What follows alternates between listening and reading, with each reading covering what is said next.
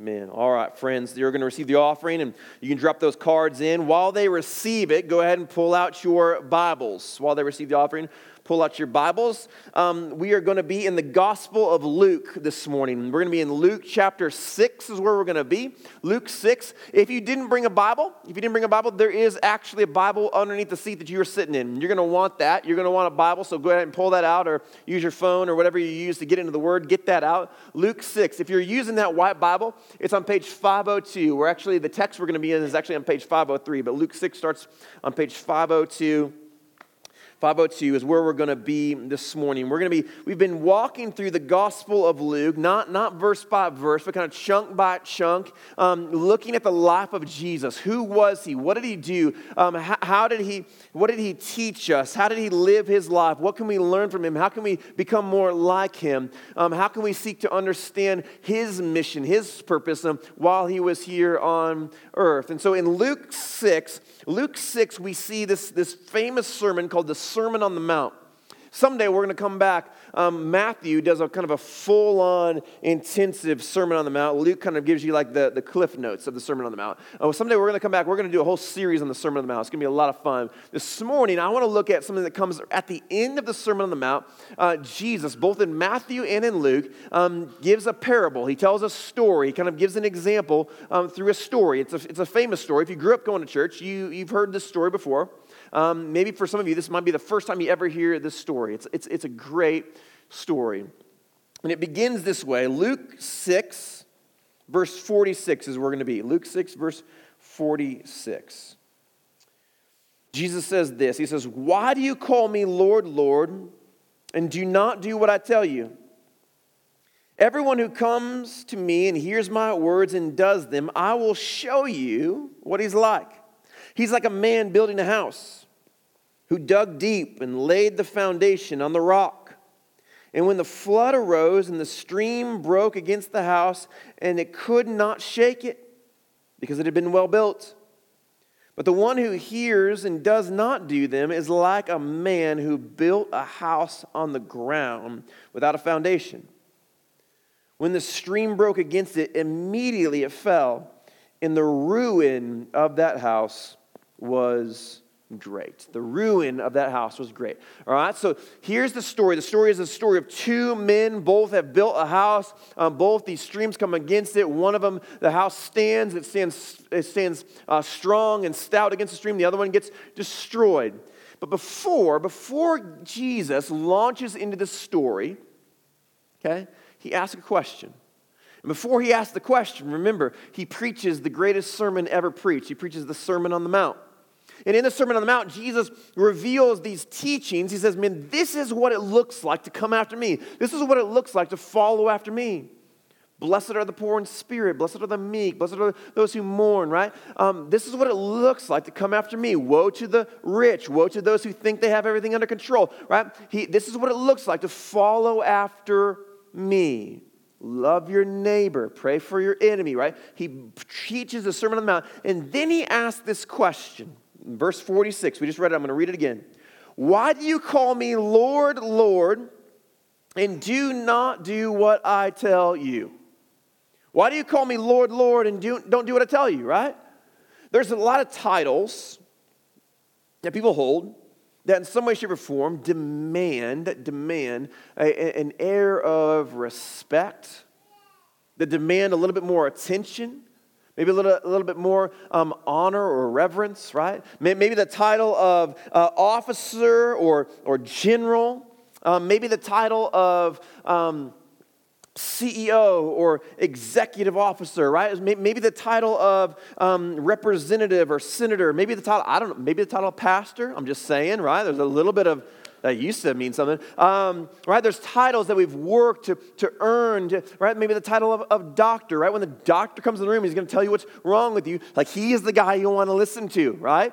Um, I'm always fascinated when people like, if there's like a medical thing, like people like have like read like something online and like they know everything there is to know. Like, no, no, no, the doctor's the guy that you listen to, all right? Uh, right? There, there's certain titles that when the person walks into the room, right, they're the person who, who you turn your attention towards. Maybe the room gets a little more, bit more quiet. What is this person? What is he or she going to say? What are they going to tell us? What, what word are they going to give us? Where are they going to call us to go? What are they going to tell us to do, right? Um, th- there's titles that demand a little bit of authority and respect. Jesus has a title. He says, My title is Lord. Lord. Often we use the language that Jesus, Jesus is the Lord of my life, right? I made Jesus the Lord of my life, which is always a funny saying, right? I made Jesus the Lord of my life. No, you didn't. He already was, man right? Jesus is already, he's the Lord of everyone's life, whether you realize that or not, right? You just accepted the fact that he's the Lord of your life and, and got in line with that, right? Jesus is the Lord of our lives. And, and if Jesus is the Lord of your life, and then everything in life is submitted to him. All power and authority is given to him. In my life, it's given to him, right? This is the reality, right? If, if Vin is the Lord of my life, right? Praise the Lord, he's not. Um, if Vin's the Lord of my life, right, um, then, then everything that Vin commands of me, I follow, I obey. He's the Lord over all of my life my career, my family, my job, everything that revolves around my life, um, the way my, my job here, he, he lords over every ounce of that. And so I don't move until he says, go. And when he says stop, I stop. He says, go here, I go there. If he says, go there, I go here, right? Again, praise the Lord, man. Vin's not the Lord of my life, all right? Right? But here's the deal Jesus is not just the Lord of my life, He's not just the Lord of your life, He's the Lord of all. He's the King of all kings, He's the Lord of all lords. Colossians 1 15, 16 tells it to us this way says this. It says he is the image of the invisible god the firstborn of all creation. For by him all things all things were created in heaven and in earth visible and invisible whether thrones or dominions or rulers or authority. All things all things were created through him and for him now, some of you in the room, you just got to kind of stop and wrap your mind around that this morning. There, there is nothing in the universe that He did not make, fashion, build, create, and nothing in the universe that He does not own. It exists not just because He made it, it exists to bring Him glory. Whether you realize that He's the Lord of your life or not, you will one day, shape or form, you will bring Him glory, right? You are in the midst. Right now, everything exists for him. There is not one thing in the entire universe that he does not put his finger on and say, That is mine. That belongs to me. Now, I know you think that there's things that belong to you, but they don't. He's the Lord of all your family, your career, your marriage, your children, right? When Abraham offers up his son Isaac on the altar to be sacrificed, Abraham has a right view of who God is, Lord of all. Lord of my boy, Lord of my actions, Lord of all. And if where you call me, I will go. Will be faithful into pursuing that. He is the Lord of all things. I know you think you own things. We all think that we own things. But you own nothing before Him. Nothing. You have, you have right over nothing. He's the Lord of all things. And when we, when we, when you and I, when, when we, um, live our lives in such a way when we say he is the Lord of all, but do not do what he does, do not do what he tells us to do, not, not live in the way that he tells us to live, we contradict that statement and it reveals to us a lack of understanding, a lack of belief of what he is actually Lord over. We do not believe, we do not understand that he is, he is the God, he is the God of all things. He is the giver of all joy and all delight and all satisfaction. He's the giver of all security and strength. He is the source of all of those things. And yet, why do you not do what I tell you to do? Jesus says. John Piper, a well known pastor and theologian in Minneapolis, put it this way. He says this He says, I am astonished at people who say they believe in God and live as if happiness could be found by giving God Almighty 2% of their attention. not only are we astonished by it, but it's everywhere, man. It's everywhere. It's everywhere where we say, man, man God, God, is, God is Lord of all. He's the Lord of my life. And so I show up on Sunday, I go to, I go to a small group, and that's it. I give him 2%. I give him a few hours a week. I, that, that's, that's it. He is, he's the producer of all joy and all gladness and all. He, he is God Almighty over all things. And I give him my time, my energy, my affection when it's convenient for me. Jesus says, Man, why, why do you do that? Why do you do that? And then he says this He says, I'm going to show you how this goes. I'm going to show you what it looks like when you, when you live your life under the reality that I am Lord of all. I'm going to show you what it looks like when you don't. I'm going to show you if you keep on living the way that you're living, I'm going to show you what that actually looks like, how that's going to end for you. And it's not going to end well. Here's what he says. Verse 47 Everyone who comes to me and hears my words and does them, I will show you what he's like. I'm going to teach you, I'm going to show you what a faithful follower of Jesus looks like. Verse 48 He is like a man building a house dug deep and laid the foundation on the rock. And when a flood arose, the stream broke against the house and could not shake it because it had been well built. Verse 49, here's the other person. But the one who hears and does not do them is like a man who built his house on the ground without a foundation. When the stream broke against it, immediately it fell, and the ruin of that house was great. All right, here's a story. You got two men, two men. And they both have some things in common. Both of them have built a house. They've completed it. The house is constructed. It's constructed. It's there. Um, it's, it's finished. They, they've built homes, they've built houses. Both men, the stream rises and the, the levee breaks, the stream breaks against their house. Both men, both men experience um, this thing that threatens to destroy their homes. And this is the reality for all of us. Every single human being on planet Earth, you, me, every, all of your friends, your family, your neighbors, your coworkers, every single one of us, these two things are true. We've all constructed, we've all built our homes. Not a physical home. You've built your life. You've established who you are. You have created and you have built it, built your life. It's the moment you left your parents' house, you began building. Maybe you built education. Maybe you built career. Maybe you built um, friendships and relationships. Maybe you built identity. Maybe you um, built memories together. Maybe you built um, a marriage. Maybe you uh, plan to build a, a, retirement someday. You, you, maybe you planned on having children and you, you're teaching them how to build. Maybe you've created and shaped and molded an identity that calls you who you are, right? Maybe your identity is, man, I'm just going to be single for the rest of my life because, because that's, that's just who I am. That's who God has called me to be. I'm, I'm gonna, that's my identity. I'm, I'm going to build that out. Maybe your identity is um, to be uh, somebody who's going to, going to have 10 kids, right? You're just, you're just crazy like that, right? Um, you, you've built, you, you've built your, on that, you've built your house on something, right? This is what you, you've constructed it. It's finished. It's who you are. You stand here today and you are someone. There are things in your life that identify you. You would say, man, this is who I am. I'm a dad, I'm a mom, I'm a pastor, I'm a teacher, I, am a, I'm a doctor, I'm a, I'm a lawyer, I'm a construction worker, I'm a whatever. There's things that you've built, that you've fashioned, that you've created. This is true of every single one of us. The second truth is also true.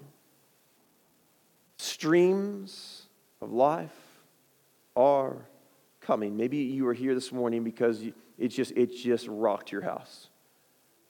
Something has come, the stream of, of, a, of, a, of a medical scare, the stream of uh, a financial burden, the stream of, uh, uh, of a broken career, broken relationships, broken marriage, the stream of doubt, the stream of um, questioning, the stream of failure, the stream of past hurts, the stream of past longings, the stream of future hopes and dreams that, that have suddenly, that suddenly don't seem like they're going to work out anymore, have, have crashed against that house. And that's why you're here this morning. Listen, Every single one of us, you have either experienced it, you just came out of it, you, you just survived it.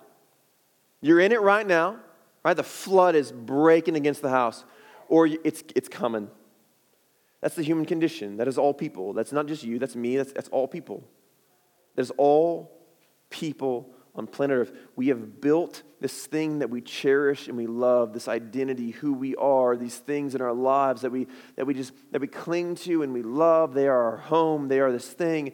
And, and there is something coming, it's something here, something that we just came out of that threatens to destroy those things. You cannot change either one of those. Okay, you tracking? You cannot change either one of those. That's just that's just the human condition. Question is, what have you built that house on? What you built it on changes the outcome. That's the difference between the two.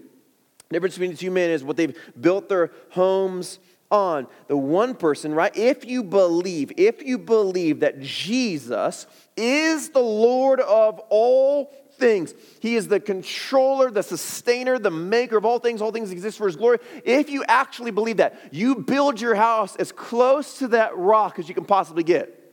If you believe that, you build your life as close to the person of Jesus Christ as you can possibly get. The thing that differentiates um, the two men is that one does the work of digging. He digs, man. He digs. The, the one who digs, he does the hard work of drawing near. He doesn't do the hard work of trying to impress his friends with all of his religious deeds, right? Digging is not checking up the box and say, I went to church. I join a small group. I volunteer. I give money. I do these things. Look at me. Look how awesome I am, right? I drive a nice car. I have, have nice clothes. I do all these things. That's not what digging is. The thing that differentiates the two is that one says, Man, I want to be as near to the rock as I possibly can. And so therefore I dig. I dig into the word to know him. I dig into prayer to, to, to, to call upon Him into my life, to, to walk with Him in the Spirit. I dig I dig in repentance. I dig in confession, as we sung, sang earlier. I, I, I, dig to know Christ. I want to be as close to that rock, that sweet rock that I can possibly be. I want to build everything that I am on that rock. Not, I don't want to build anything over there. I want to build everything right here. If we believe that He is the Lord of all, the maker and sustainer of all things, then I want to build every part of my life on that rock. I don't want to build, okay, I'm going to build my kind of my, my church church life here and I'm going to build everything else over here. No, no, no. If we actually believe that He's the Lord of all, we build everything on the rock. We want to know the rock. And when the streams come and they begin to break against everything that you've built, the outcome is different. When you know the rock, when you've dug into the word and you know the word, it changes the way things affect you. When the streams of sorrow and destruction come, we cry, My hope is built on nothing less than Jesus' blood and righteousness. When mistakes from my past swell the river, 2 Corinthians 5 17 reminds me that, therefore, if anyone is in Christ, he is a new creation. Old things have passed away. Behold, all things have become new when the world around us begins to weigh on our souls and we look at the world around us and it stretches, stresses us out and it concerns us and we wonder, man, how is this going to work out? How is this going to end? Philippians 3:20 reminds us that our citizenship is in heaven, for which we also eagerly await the Savior, the Lord Jesus Christ. When we are lost and confused and we're we wonder, man, we're coming out of a broken relationship and we just don't know how it's going to end. We don't know how it's going to work out. Psalm, the psalmist reminds us, Psalm 16 11, you make known to me the path of my life. In your presence, on the rock, there is fullness of joy. At your right hand, there are pleasures forevermore. You want to flourish in relationship with Jesus? Dig. The psalmist knows. The psalmist understands. Maybe, maybe more than anybody, the psalmist has revealed what this actually looks like. Again and again and again, the waves crash against his life. The psalmist cries out, Though the mountains tremble, though, though the earth gives way, though the mountains be moved into the heart of the sea, whose waters rage and foam, I will not fear. My God is with me. He knows where he's built. He knows where he stands. He's built everything on the rock. There is nothing to fear, but he knows the streams are coming. He, he knows that, that there's something that coming that, that there's something coming that's going to threaten what he has built, but he doesn't fear it because he's built everything on the rock. He knows, he delights in, he finds joy and contentment and satisfaction, all security in the rock of Christ. Some of you are here this morning and you've built your house on the ground. As Matthew says, the sand. And the streams have come, and this destruction was great, and it was quick. And it's washed you up here. You've, you've landed here. You say, I mean, I, there's got to be a better way to do this. There's got to be a better way to, to find this. let me, friends, I'm telling you, Jesus is the only way. We must begin to dig. We must begin to draw near. We must begin to know the rock. For others of us, it's actually different. I, I think that Jesus' analogy of the rock and the sand or the ground is good, but I actually think that there's, for, for some of us, there's something actually even a little bit better. I, I just realized I said that I have a better, better analogy than Jesus. Um, don't, don't take that the wrong way. Um, for my friends, for my neighbors here in Utah, in our culture, in our culture, it's not like we build our house on sand, right? We, we know sand. Sand doesn't, sand never feels good. It never feels good, right? We're always questioning, is this gonna, actually gonna hold? Build a house on a career, is that really gonna hold? build a house on, on a bank account. Is, is it really going to hold? What happens? We, we know sand. It never, it never quite feels right. But for some of us, we've built our house on something that feels stout. It feels strong. It's like building a house on ice, like thick, gnarly ice. Like, and it's, it's strong, man. Some of us in the room, we, we were born on ice right? Our dad built a house on ice. Our granddad built a house on ice. Our great granddad built a house on ice. We were born on the ice. This is all we've ever known. And it's strong and it's stout. Josh, you don't have to worry about building a house. You can build a skyscraper on this ice. It is, it's stout. It'll hold. It's strong, man. But then, but then, but then, the light of truth begins to shine on the ice and it changes its form. It becomes like it becomes damp and wet, and the, the water begins to rise, and the, and the structure begins to sink. And we're like, what's happening? What's going, what's going on? Why am, I, why am I in water? I thought I was on ice. And all of a sudden, we turn our attention away from the truth and we focus on, on this religion, these, these check marks, these boxes, these things we have to do. We, we begin doing all the right things, and it hardens right back up, and everything's good. So let's not focus on the truth. Let's not look at that. Let's just let's just do the right thing, man. And everything's good. It's just solid as, as, as, as ice. Friends, here's the deal. One day, one day, Christ is coming back. And every knee will bow and every tongue confess, and you will realize in that moment that it was never a rock. The rock has returned. It was ice all along. And now that ice is gone, it's obliterated, and all that's left is drowning. You, you see, he, some of you are totally lost on this. I, I know. Some of you, though, some of you have lived this. This is your life. Religion is not the rock.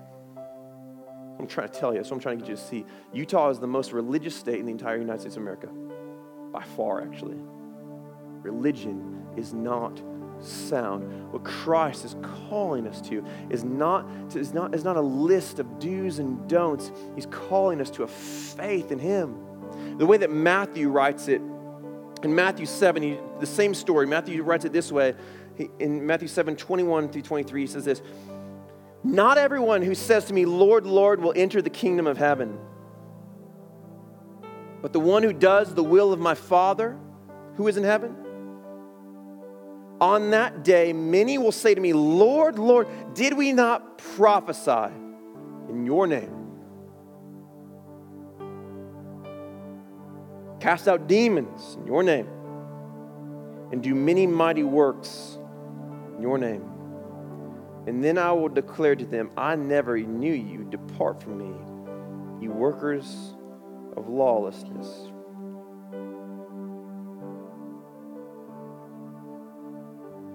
Friends, the storm is coming, the, the, the waters are swelling. They are going to crash against your house. They just are. You can't change that. Sorry. Can't change it. Religion says, man, fear the storm and do all the right things. Give more time, give more money, give more of yourself, right? Do more stuff, show up more often, right? That's going to solve it. And it fools us into believing that we're standing on the rock, but it's not a rock, it's ice. And it will not hold on that day. We'll say, no, no, no, look, I built my house on the rock. And he's going to say, no, you built your house on nothing. I don't know you. What Jesus is calling us to is he says, the storm is coming. Come to me. Know me. This is not about religion, it's about a relationship with the God of all things. If you believe that He is the God Almighty, if you believe that He's the maker and sustainer of all things, and if you believe that He has given Himself, He's come to earth, He's put on flesh, He bled the ground red for you and for me, man, cling to Him, know Him, pursue Him, dig. For crying out loud, dig. Open the word, immerse yourself in it, pray fervently, get to know the rock, and build all that you are on that rock. Build all that you do on, your, on that rock, all of your values on that rock. You build your family on that rock.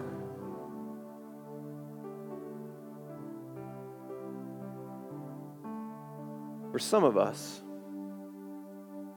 we desperately need to become a people who build our lives on the rock, who treasure and delight in the rock, so that our friends, our families, our neighbors who have built their homes on ice would see that there's something far more stout, far more stable, far more solid, far more delightful, far more joy giving, far more secure than all that they could ever have and ask or imagine creator and sustainer of all things is here and he wants a relationship with you. Maybe this morning is the morning that you begin that relationship. Maybe this morning is the morning um, that you kind of take that first step. If you if you want to do that, if you want to begin a relationship with Jesus, man, come come come on, come down front after this, man. I'd love to talk to you about that.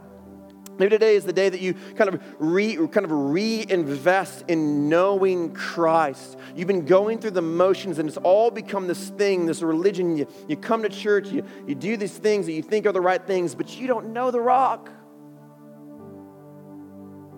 Or maybe this morning, maybe, maybe even maybe even if I can say hopefully this morning, you're you're a little scared. Like, man, I have these things that I value and I care about, but I don't I don't know Jesus.